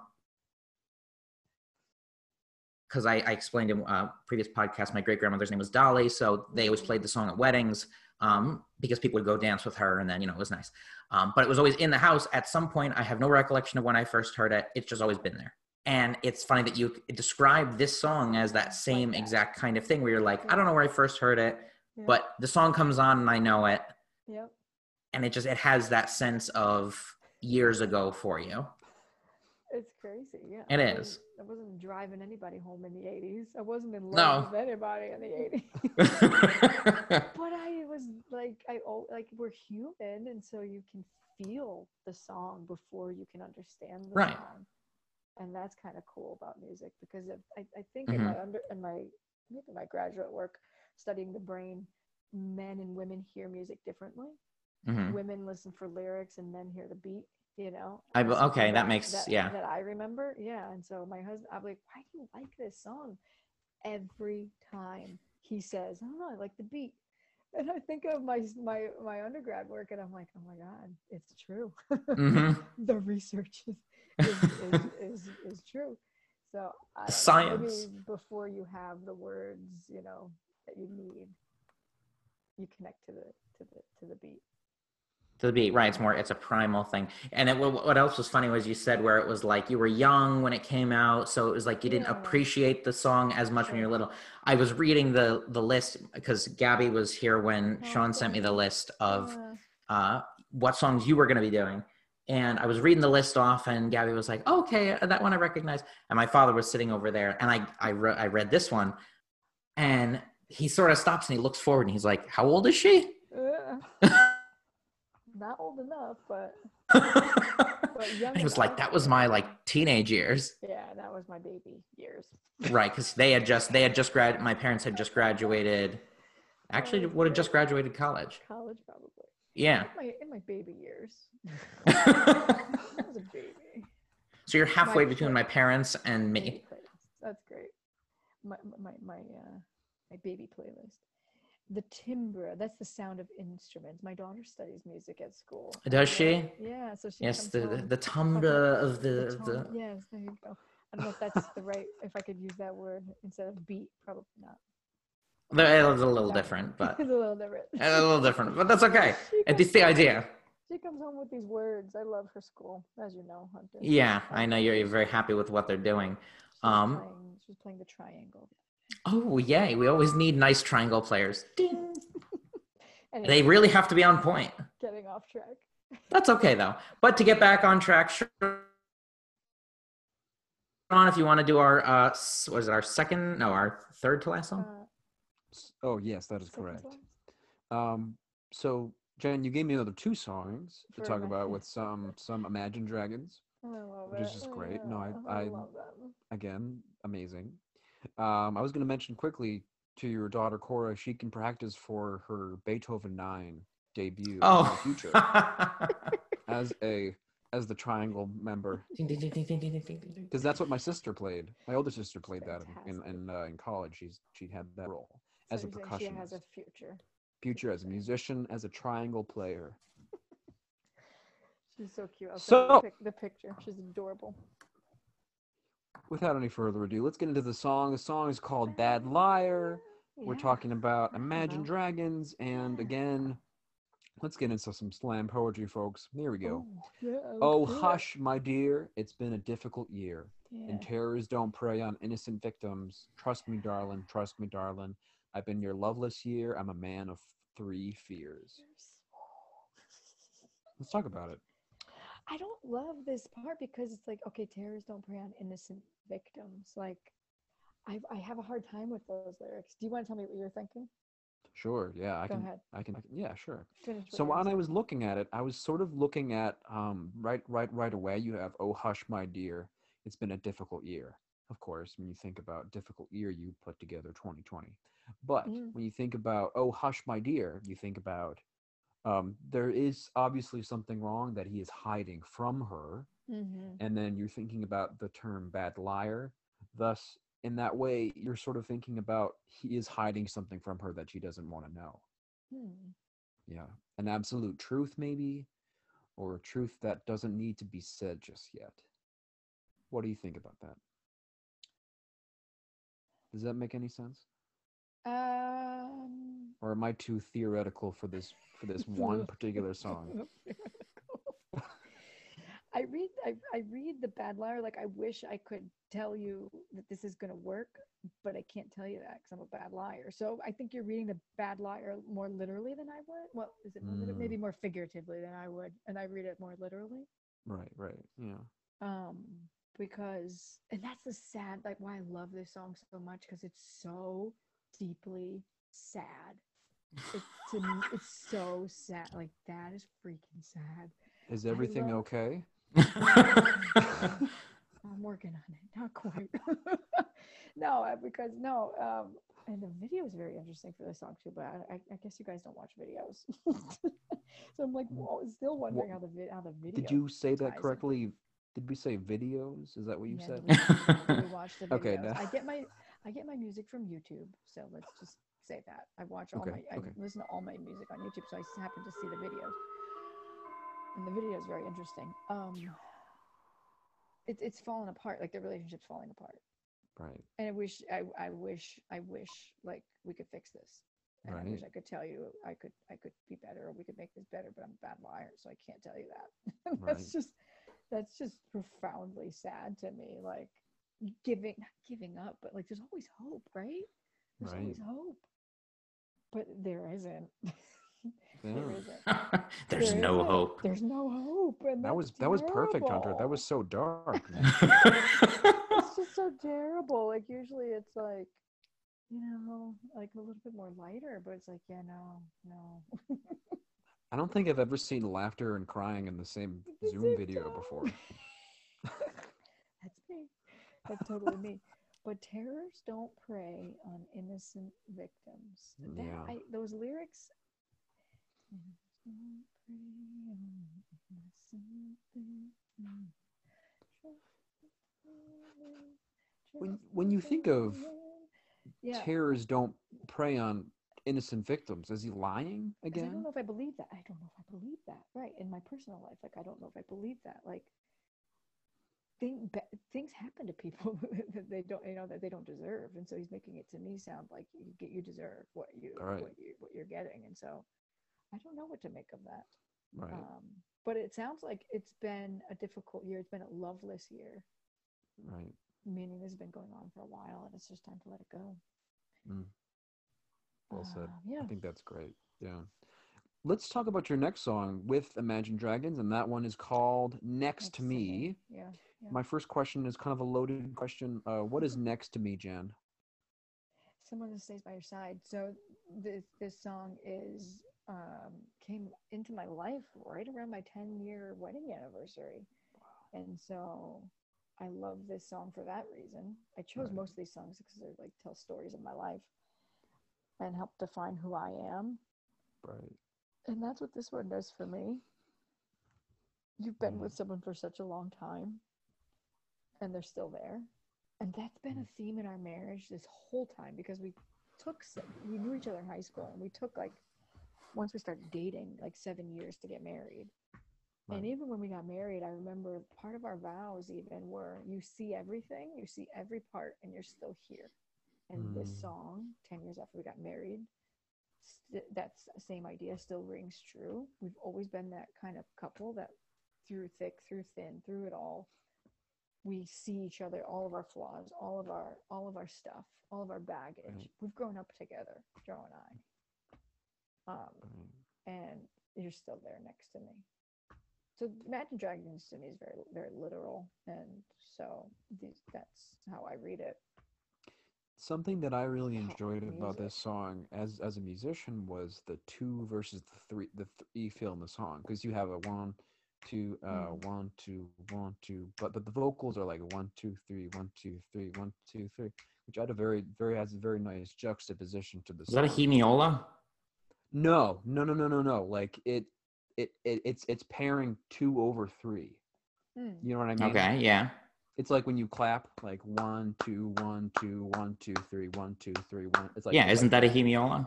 Mm, no, no, no, because sorry, I'm trying to make this into a music theory lesson, but hemiola being that it's sort of um, wait, off the beat or not like. Okay, Hunter, you are correct. That is a hemiola. Oh my God, that's the funniest thing. I'm so bad at this. Um, That's the that thing. that Dr. that's Rimkunis. I tip up my hat to you, sir. Um, in that, and as in my mind, that I mean, we we talked about that. You said like men fall into groove, and I Mm. totally vibe with this groove. Oh yeah. Um, what do you like about the song? The, the vulnerability of it. He's Mm, he's he's he he understands his weaknesses right. and he doesn't think he deserves her or his love Right.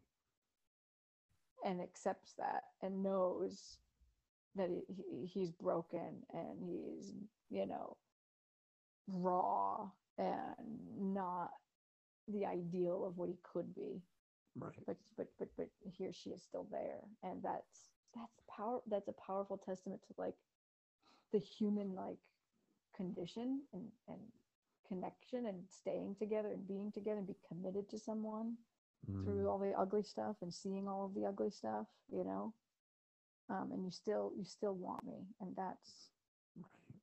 powerful. To love someone not romantically lust you know with lust because all of that fades away you know right. all of it It And even if and even if you can find someone that finds the beauty out of the ugly stuff, right then Yep. you got to keep her. Yep, exactly. And Yeah. it takes it, it takes it takes work um to you know maintain as the relationship changes, you know, it mm-hmm. changes. Yeah. You've got to grow with it. Um but he's grateful. And so I see a lot of like appreciation here too. Right. Um and almost a thank you, like a thank you to her or him. Right. And that's beautiful to recognize that and say it to someone, you know. Because I don't always love the like, you know. Uh, I know I don't. I hate those like Chris, those the Valentine's cards and things that are like, I know that I don't tell you I love you enough, you know. It's like that's pretty pathetic. but this guy, like, I'm here- yeah, So to me that's very that's that's pathetic. Like Right. our relationship sucks, so here's a card. you know, that's pathetic. This is um I lost my train of thought. He's he's oh I lost my train of thought. He was he's broken. Right. Um he knows he knows it. hmm um, Again, he's similar to the other song, it. right? Yeah. In that yeah. same way, like he he wants to keep it going. Yeah. Um yeah. Mm, Does he? Yeah. Does he feel like he can? But you I know? hope to be worth it. Yeah. Yeah. Yeah. Yeah. Yeah. Mhm. Well, Anyway. well, Jen, I want to mention to you that this is my last song and probably my last time to talk to you. Uh, maybe a little bit at the end, but I do want to thank you for your playlist. And Hunter has the last song, but I do want to say thank you for being here. Thank you for giving us a an eye-opening experience into how you perceive music Music. and how yeah. you wanted to t- talk about it today. So thank you for that. I'm going to lead it over to Hunter, who Thank Hunter is going to close it out with some Tim McGraw. Oh my Tim McGraw. Yes, Thank and you. then Sean will return when we when we uh we quiz him on trivia.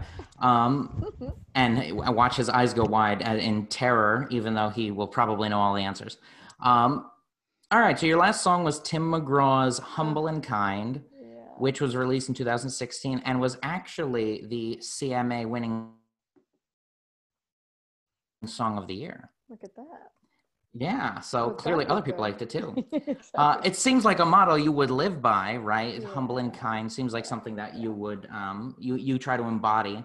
Um, you know, country's a rough genre, has a very polarizing effect on people, and I- I'm just curious where you fall on the spectrum because this is more new, what I would consider like new Yeah, country. Yeah, yeah. Um, but still, so what speaks to you about the song? How do you feel about country music? Why, You're, you're, yeah. why this song?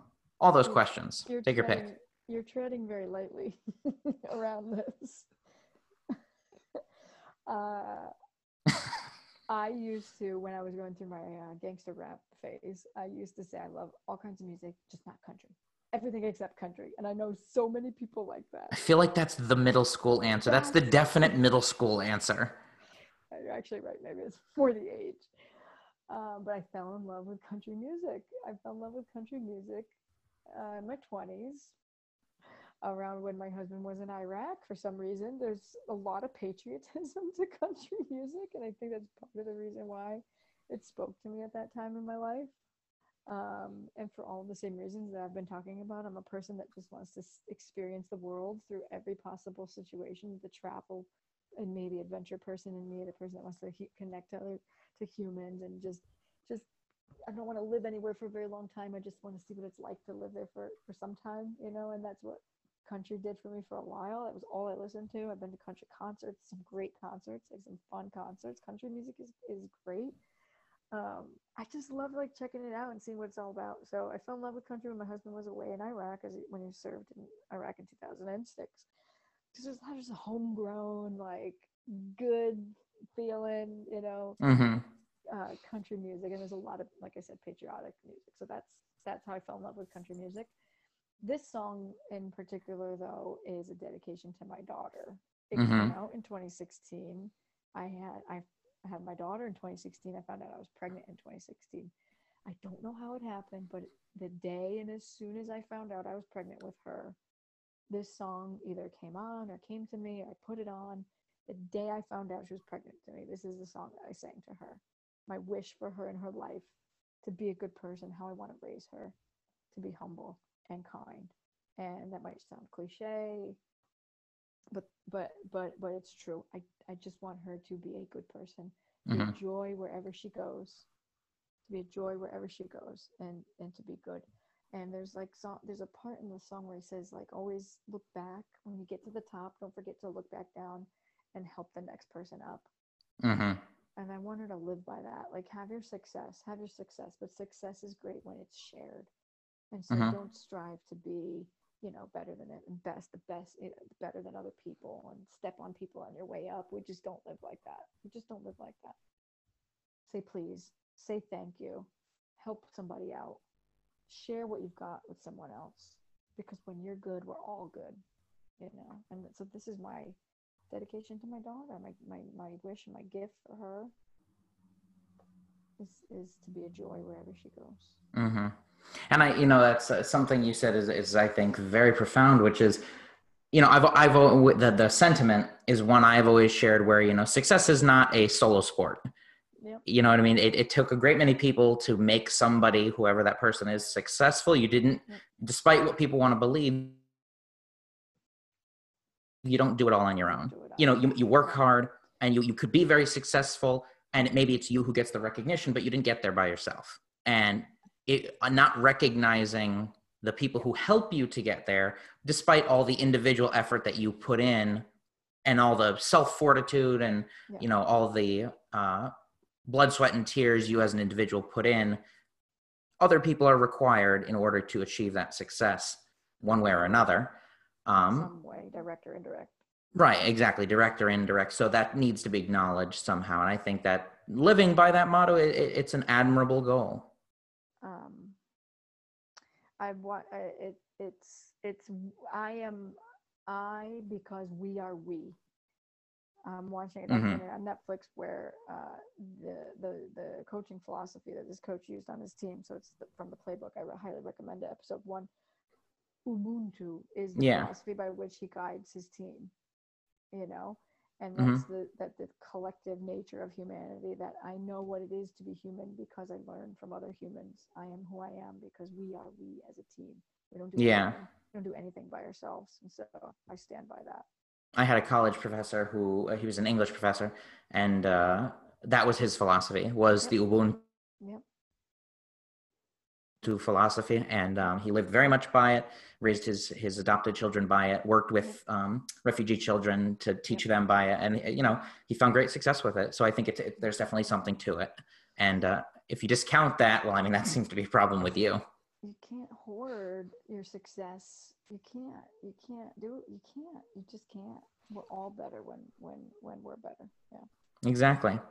And that seems like a beautiful point to thank you for being a part of the we that is the podcast and talking about the music that is created by the community. And before we go, I would like to have you join me in quizzing Sean, who's, I can tell, thrilled. I'm so excited. I know. How could you not be? Um, so we will quickly rotate between the two of us. I'll read one, you'll read two, then I'll read three, four, five, and then to six. okay Would you like All right. break, Hunter, though? Yes, we could do that first. We could take a quick break. And when we come back, Sean, be prepared and scared all at the same time.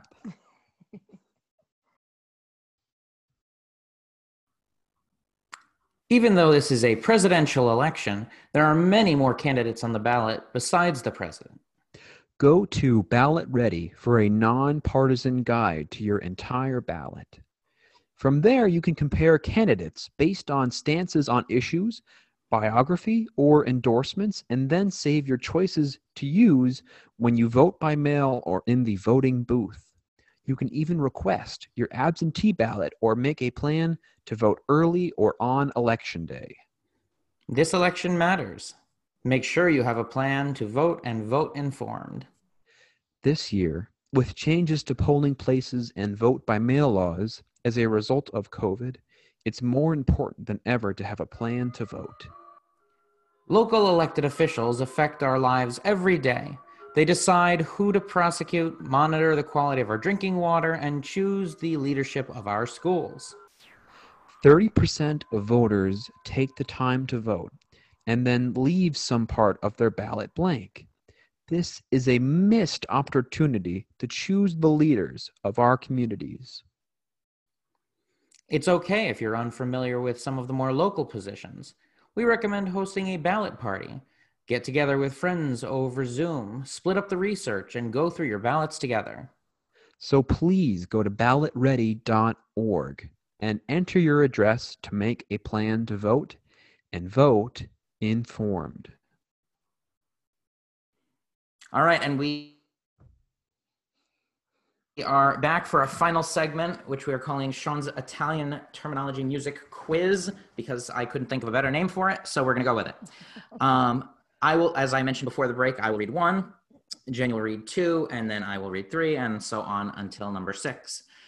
So here we go. Sean, are you ready? I am. Let's do this.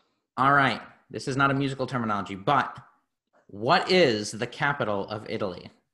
Oh, that's a great question. It is. Knock, knock that right out of the park. oh my god. Um. oh, Don't think too hard about it. Okay. Is it is it Rome? It Go, is. Rome. Her heart sank for a moment. Oh, wait, no way, not really.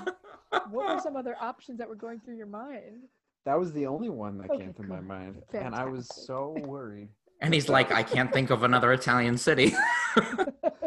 Well, I do know one. I mean, I know that my my um, I, I know that my girlfriend's family is from Palermo, but or um Sicilia, but yes, exactly. But, you know. Good job.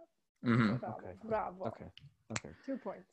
Exactly. Now, if you want to go, your turn. All right, here we go, sir. Sir Vimkunis. The most most musical terms are in Italian, That's as that cool. is where music theory originated. Mhm. What does the term morendo mean? Oh, that's a great one. To die away. Bravo. Yes. Woo. Very nice. Morire, hmm that's right. Morire, the verb to die. Morendo. You know what? It's funny about that one. Um, I'm not sure if you guys know this, but I'm I'm a huge fan of Harry Potter. hmm And when I found out that um, Voldemort Mm. meant um, thief of death in French, I was so floored about that. And I told my I told my this teacher in makes middle school, and she's like, Yeah, "That's so cool." And I was like, "Yeah, I didn't know that." yeah. Um, but Mort. that's what yeah, it's got the mort at the end. Oh, and cool. I don't want to say anything else about J.K. Rowling, so let us continue. All right. So then, numero tre, here we have here. Um, name a notably long lived Italian composer who saw most of the 1800s. Ooh, is there more than one? Yeah, there are two. Uh, two, I'll, two I'll accept as an answer. Okay, all right. I'm gonna go with Verdi because I know that he was celebrating the time of Italy, and I guess if I'm thinking about another one, I I guess I would have to go with Puccini because Puccini is another really big opera name at that time. Yeah, so the one I was looking for was Verdi, and he, I believe, lived to be about 88 years old or so. So he Yeah. wound up seeing most of the 1800s, which was very unusual for the time period. Um, correct, He saw the unification, he saw the chaos that ensued afterwards, he saw the turn of the century because he died in 1901, I believe. Wow. Um, That's so cool. he was he was a quite quite the guy. Yeah. All right. You know what's interesting about that? If I can Yeah. just say one thing with that, Yeah. it's interesting when you think about Verdi and all these textbooks that talk about him were like Viva Verdi because people just celebrated his name and, and the accomplishments that he made in music. And Yes. loved him for it. Yeah, and on top of Um, that, his he had an aria called um he had an aria called uh, Va Pensieri or Va Pensiero uh, from the opera Nabucco, which became sort of an unofficial national anthem of the country. So that's- that's another reason why they That's celebrate it. right. You know what's funny? This is true. I I went to go see Aida maybe Okay. about uh, two years ago. Did they have Um, horses? They did, and I actually have a great Wow. story about that. Actually, real quick. Uh, I know we have to uh, finish up here, but um, I wanted to mention that um, I saw it and the production because there's the boom, ba, ba, ba, Yeah, The triumphant march. And the crazy thing is, they put all these trumpeters with these really long bells on the stage, which was Ooh, amazing. that's cool. Which was really really cool. They were like maybe I think in this opera you have like nine trumpet players. You have like four off stage, three on stage, and then three on the bottom, which is crazy. Or I guess that's eight. I can't do math. Um, wait, did I do it right? No, I didn't. I, it's ten. Sorry. Okay. So it's and then with the with the horses, there was this horse that came up and started doing this. All the audience members were like. Like, wondering it was going to charge into the orchestra and rip off the heads of the people in the front row. And of course, the man's like, "Here we go," pulling against the horse, and he pulls him off stage. And me and my my girlfriend actually squeezed my hand, and she's like, "Oh my god, oh my god, oh my god, oh my god," thinking that the horse was gonna run because the horse was like, "So." Okay, go ahead. Sorry, continue with. your That's other funny. question. I'm sorry. Go ahead. It's like with the chandelier. Just had. I had Exactly. The Phantom of the Opera. Yeah.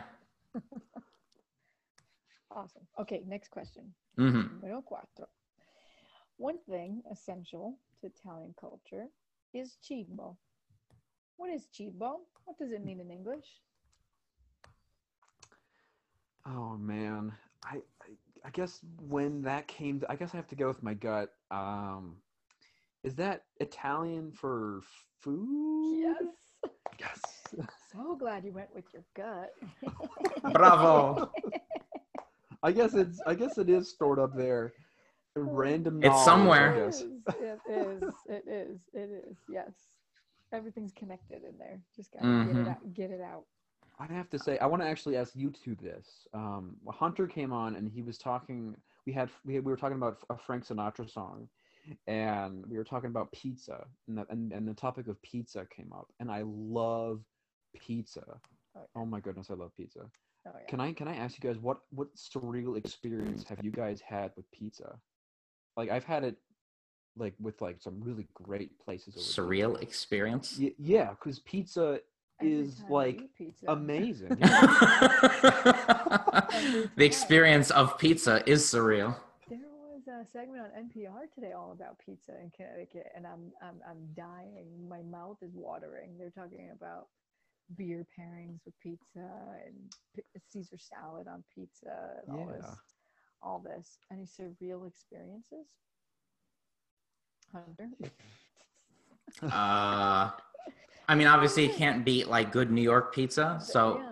I mean, we went into New York and there was this like little place that we stopped at, and it was, um, for, oh God, where was it? It wasn't in Italy, but it was, um, oh God, I can't remember where it was. It was just like a little, little, like tiny little place, and it was just, you know, you sit there and you're like, wow, they really know what they're doing. Exactly. I was gonna say, yeah. the first time I had pizza in Naples in on Naples. Oh, yeah. You're just like, oh, when you don't Yeah. think food could get any better because you've been eating it wrong your whole life, you know? You're like, ah. hmm like an olive, like you've eaten olives before, but we had olives in Italy, in Tuscany, you know, right there Wow. On the agritourism, right? What about there. what Wow. about vi- what How about does it vino get better? in in Italy? all the all the wine in Italy is good. Five dollar bottles of wine in Italy are good. I've never had a bad bottle of wine in Italy. Although I wasn't much of a connoisseur back when I was there drinking most of the wine I was drinking in college. I would probably go with with a little bit more, you know, of a refined palate now, but uh, you can't get bad wine in Italy. Right. What about But, what yeah. about beer though? Can I ask Mm. about beer? I'm not a beer drinker. Oh, okay. Okay. No, not at all. Okay. So I'm fascinated to, to hear about beer pairings. Is Joe? pizza today. It was really fascinating. Not really. He's just a regular bud guy, But, Yeah. okay. straight shooter. just but it was fascinating to hear him talk about the hops with the, the right kind of hop, and then like a very uh, acidic beer with a, with an arugula pizza. And I was like, he said it almost complements better than than the way wine complements with food. I was like, this is very interesting. This was Yeah. at Brewport in Bridgeport.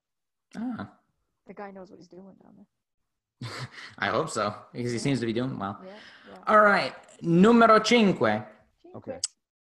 All right, Let's do it. the musical term crescendo comes from the Italian verb crescere.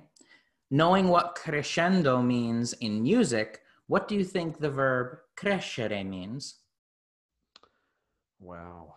Um Two step process. two-step process. Let's talk about the word crescendo. The word crescendo means to grow over time and to build uh, louder over time.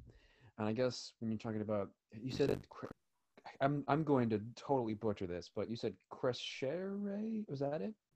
Right, Okay, crescere okay, is okay, the verb that the word comes from. So, what do you Right, think it means? Okay. Does it mean to? I guess I'll go with my gut again. Does it mean to just grow over time? Yeah, just it can be to Okay. grow. Yeah, or to grow up. Oh, What okay. did it say to eat? It's going really. Puns that I'm. I had to. I had to. And the last one is Alright, yours, La Senora. Okay. Which instrument is la tromba? The trumpet. Oh. There you go. See, I told you you would know it, and you got five out of five, and That here you were good. nervous. that was good. Wow. Very good. Nice job. Thank you guys for that. That was amazing. You're Genius. welcome. All right, I'll close out here, and I will say thank you, and then I'll let Sean. So, thank you, Jen. Again, that still pains me to say it a little, but thank you for being on here. Um, we really appreciated you coming and staying Yeah. And uh, putting up with us and talking about Mhm. all your your faves and your your influences. Mm-hmm. Absolutely. So- I thank you. Thank yes. And your turn, Sean. you. That's all. Sure. sure. Again. I I don't mean to make you cry, so I'm not gonna try to do so. Um, but But do. when love I, had told when I told Hunter about when you were gonna come on and he wanted to help describe what to talk about in our outro to describe our relationship with you, and he said she has been the youngest inspiration for me, Mm, mm, mm. and I thought that was beautiful. Aw. And Wow. if I think about it, I don't think I've ever had a teacher as passionate as you before. So I want to thank you for that too. Thank you, guys. That means everything. Thank you. I have to say, I don't keep in touch with a lot of my students. I like to keep my private life pretty private. And so it says a lot to me that I've followed you guys through all of these years and kind of seen you and, wa- you know, watched you guys grow up a little bit. Although I am still very young, so it's not like, you know, uh, uh, you're you're I'm calling you youngsters here or anything like that. In Like an old my day. In my day. Um, but it means a lot to have an impact like you guys have had on me and my teaching, and to see how far I've come through your eyes and through your experiences has been incredible too. So I thank you guys for that, and for thinking of me is an honor, and putting up with my playlist is the biggest honor. I know it was a good some stuff- playlist. there We was love some your stuff in there, playlist. but that's but that's my jam and you guys get that and you got you get me and i think you guys see my big life goals in there and who i am and what i stand for and that Mhm. means a lot to me if i can spread a little bit more of my message to more people about acceptance and positivity and love and Yeah. working hard and lining yourself up for success by being in the right place at the right time because you put good energy into it. Hunter knows how much I believe in the universe. Mhm. Right. Um, I'm happy. And if I can- I'm oh. happy. That makes me happy. Yeah. And if I can say one last thing to inspire us all, is that this really isn't the begin. This is really the end of anything. It's Mm. really the beginning of something. You know, 2020 is as horrible as it is. You know, Mhm. starting with Kobe's death, moving to you know Mm. COVID, dealing Mhm. with a lot of you know racial injustice in this Mhm. country. But we've started a conversation and we want to continue it, Sure. and that's what we want to do with this Yeah. podcast going That's forward. great. So, Good. Jen, thank you for being here. Thank you guys. I wish you a lot of luck. You're doing great stuff. I love this. Yeah. We'll have to have you come back if you're interested. Yeah. Do it again. You could pick those other like thousand songs that you couldn't pick from. Yeah. And make you guys laugh some more. I'll throw in some uh, doozies for you. Don't worry. All right, Jen. awesome, guys. Thank you so much. Ci vediamo. Okay. Ciao.